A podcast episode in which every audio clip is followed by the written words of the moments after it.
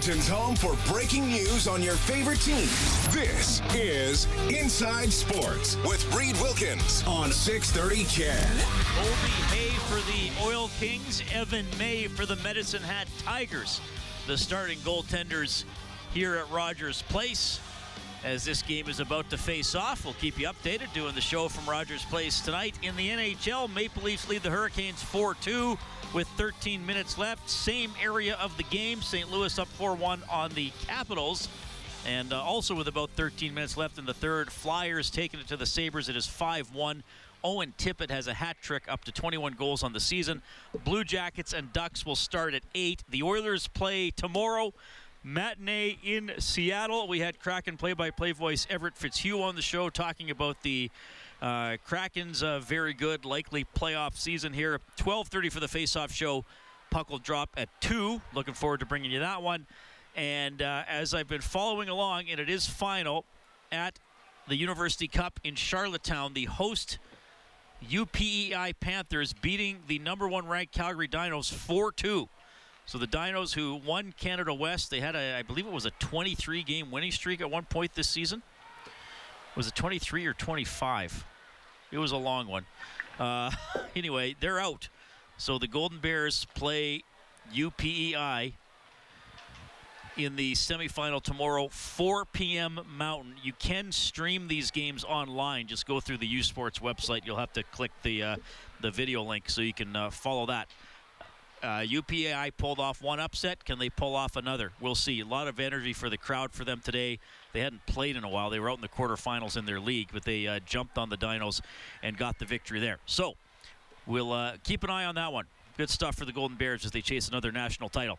Reid Wilkins with you, and I'm pleased to welcome back to the show.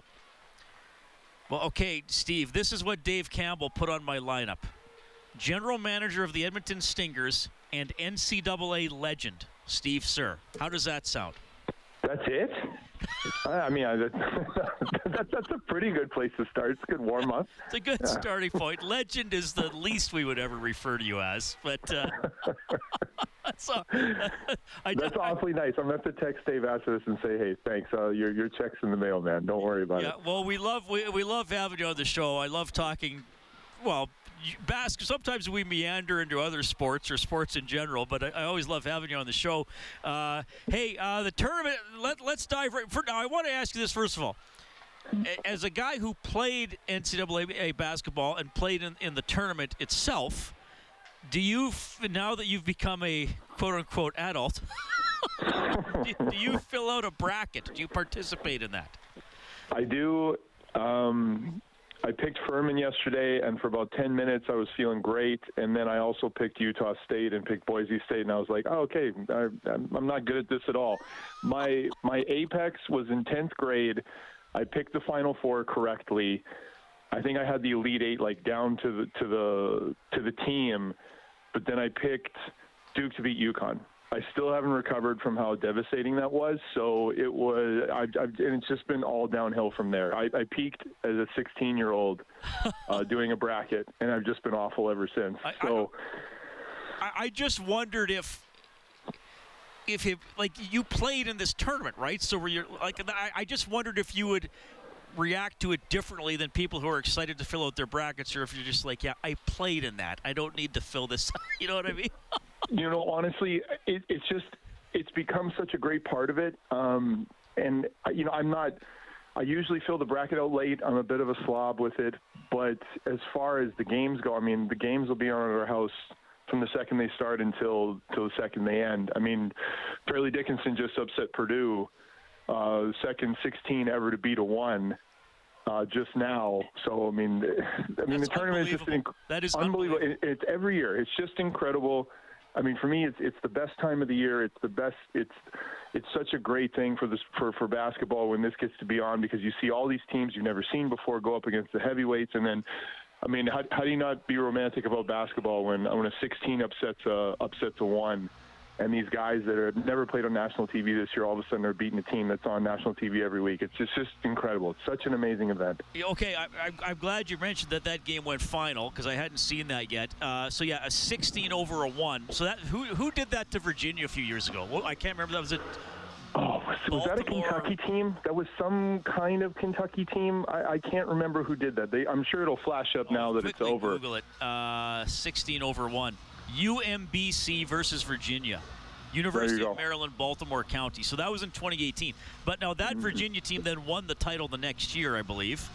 Yep. And I yeah, that's right. And I think they blew them out. Like they beat them by 20 points. And I I remember listening or, or reading some stuff from some people who covered the NCAA after, and they suggested that maybe Virginia was a bit more of a vulnerable number one seed. Um, mm-hmm. So so far uh, so uh, Fairleigh Dickinson beats Purdue 63-58, a 16 over a one. I had Purdue going to the Final Four in my bracket, so so much okay. for that. Yep. Tough I, one to bounce back from. And David, I wanted you on the show too because there's like that big Canadian kid on Purdue, and now he's out. I know. I mean, Zach Edey's he's such a good player. I mean, watching the game today, you could tell from the jump. Like if there's a strategy, Fairleigh Dickinson had the right one. They're going to run and jump. They're going to press them. They're going to speed the tempo of the game up.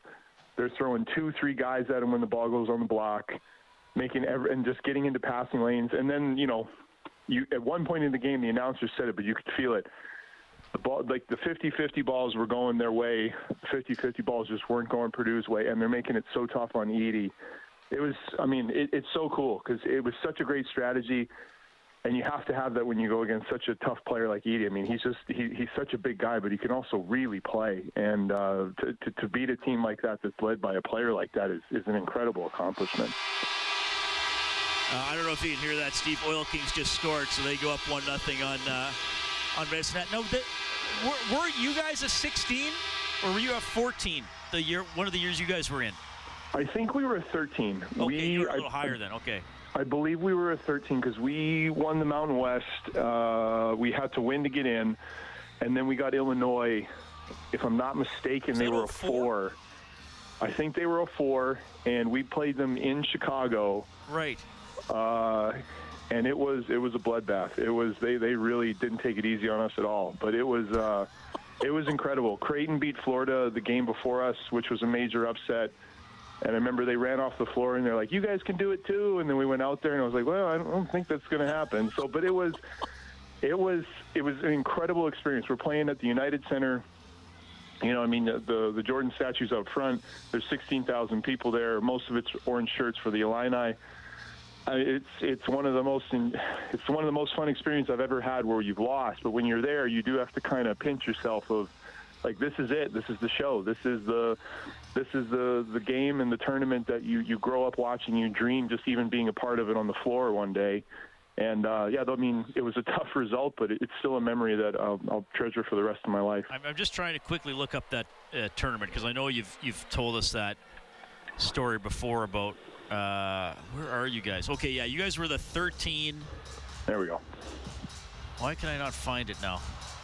The Illini were tough that year too. They had uh, Frank Williams, Corey Bradford, Brian Cook, uh, Robert Archibald. Like they were just loaded. Bill Self, I think that was the last year Bill Self coached them before he moved over to Kansas, and they were just loaded. Like Luther Head was on that team who played in the NBA. They were such a good team. So it wasn't like we, we went in there and lost to, got upset or something like that. We played a, a great team, and that's what one of the cool things about March is. Is you you play in your conference, you have your non-conference games, and then you go to there and you you play a Big Ten team or you play a Big 12 team and you see what the hype is in certain cases. Sometimes they come out and they show you. And um, yeah, it was it was such a it was a great thing to see up close and personal. This it was really special. Okay. Um, in terms of, I, I, I think I read today that there's over 50 Canadians in the NCAA men's and NCAA women's tournament combined. Canada basketball says that's a record. So I mean, you and I know that that it's uh, that it's growing. I mean, that's that's a, that's a significant amount of players. I don't know if there's anybody. I, I, mean, I wanted to ask you more about the Purdue kid, but now they're out. Anybody, anybody else though you'd want to shine the light on, or just general comment on what this means for Canadian basketball? Well, I think the official number is 53, and they split it 29 Canadian women and 24 Canadian men, uh, which is a significant number. Um, you know, we have three Albertans that are playing in the tournament. Um, Caleb Swan Roger with is with Maryland. Uh, Yvonne Ejim is with Gonzaga, and uh, Bryn Maskowitz is with UCLA. So, you know, on both sides of it, we have uh, three Albertans who you know, are are playing into it. I know Caleb's team uh, won the other day with Maryland beating West Virginia, so that's that's a pretty special thing that there's an Alberta kid uh, that's on a team that's moving to the second round. And then Yvonne Ejim has had a a great year for Gonzaga, so it'll be interesting to see what they do. Um, but, you know, I mean, it, it's like I said before. I mean, for for all the players, there's the marquee guys like say like a Zach Edey that's going to get a lot of the media attention, and rightfully so. But for all of them, it's it, it's fun to watch this play out. It'll be cool to see how our Canadians do. Um, and as I said, as, as time goes and their basketball careers, you know, take them different directions, this is going to be a special memory that the, that they remember the rest of their lives of, of being a part of March Madness and and playing in these games. Because I mean, it's it's special. It doesn't happen every year for, for all these teams. It doesn't happen for, for everybody to get to to get to a level like this. So it'll be fun to follow to see how everybody does. Okay, Steve Sir joining us then at Inside Sports. Uh, of course, played in the NCAA, uh, has played a ton of 3x3. He's also the GM of your Edmonton Stingers. I want to hit on a couple things with them. Sure. Look, the, the CBL.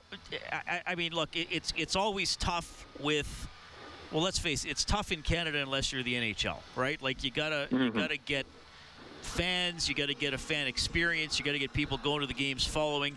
And, and a huge announcement a couple days ago because TSN is going to carry some games for the CEBL this year, which is awesome. Yes.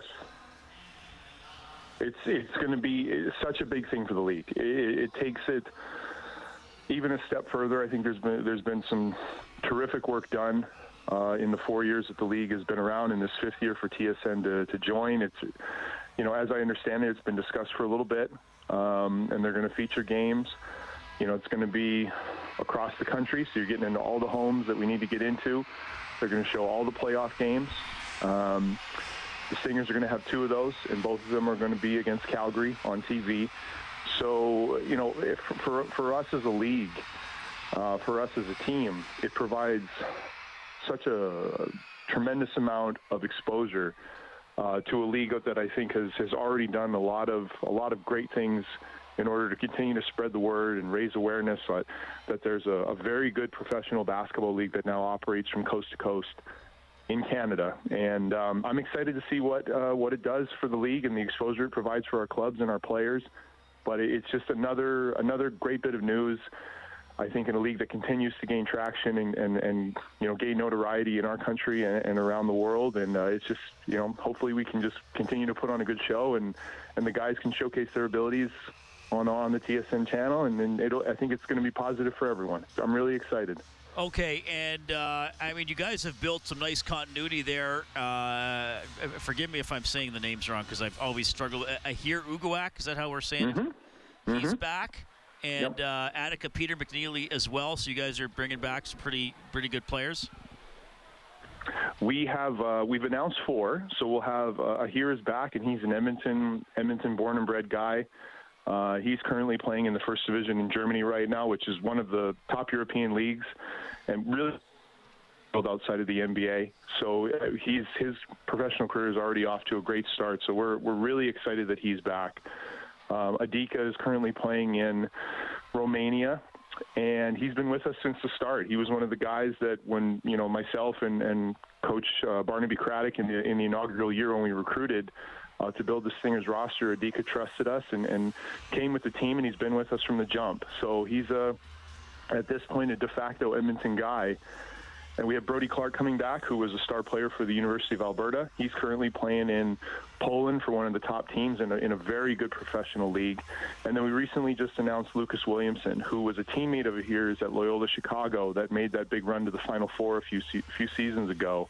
And he's tough. He's he's a winner. He you know, he plays in the G League actually with Xavier Moon on the Ontario Clippers team and uh, he's just the profile guy that we want. Well spoken, handles himself extremely well off the court, but tough.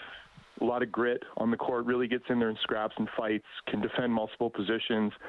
He's going to be a, a wonderful addition to our team. So we're building it out in a way that myself and Jordan Baker, the coach, and, and Reed Clark's president, we really believe in. We want our team identity to be something that Edmonton is going to come to the gym and, and, and come to the, the hangar and see a team that they say like this is how we play. These are the guys that that uh, that go out there and, and represent uh, the Stingers and, and our club the right way. And we got more announcements coming. We're we're continuing to to sign guys, and I think people are going to like our team. We're going to be versatile. We're going to be tough. We're going to shoot the ball well, and we're going to play well together. So it's uh, it's going to be an exciting year for us.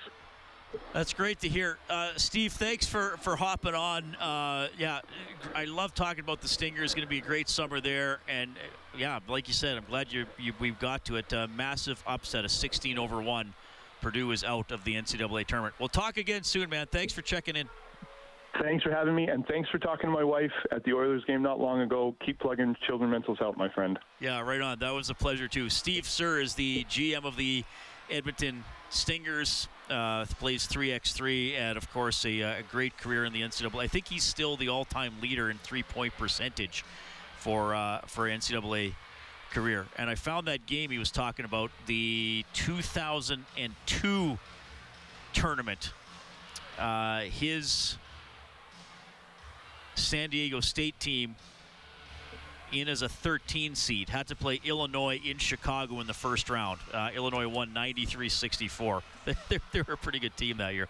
Inside Sports on 630 CHED. If you want to check in, 780-496-0063. A little more on the Oilers and a great story about a uh, local boxer all ahead. Inside Sports with Reid Wilkins is brought to you by James H. Brown and Associates, Alberta Injury Lawyers. Go to jameshbrown.com. You heard the goal horn while I was talking to Steve Sir. Unfortunately, that Oil Kings goal was then disallowed, and now Medicine Hat has scored thrice. They lead 3 0 with 8.49 left in the first period.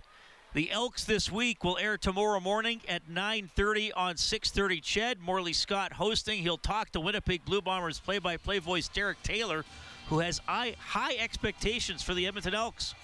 I hate to say this, Morley, because normally I'm on with you ripping on the Elks and how bad everything is.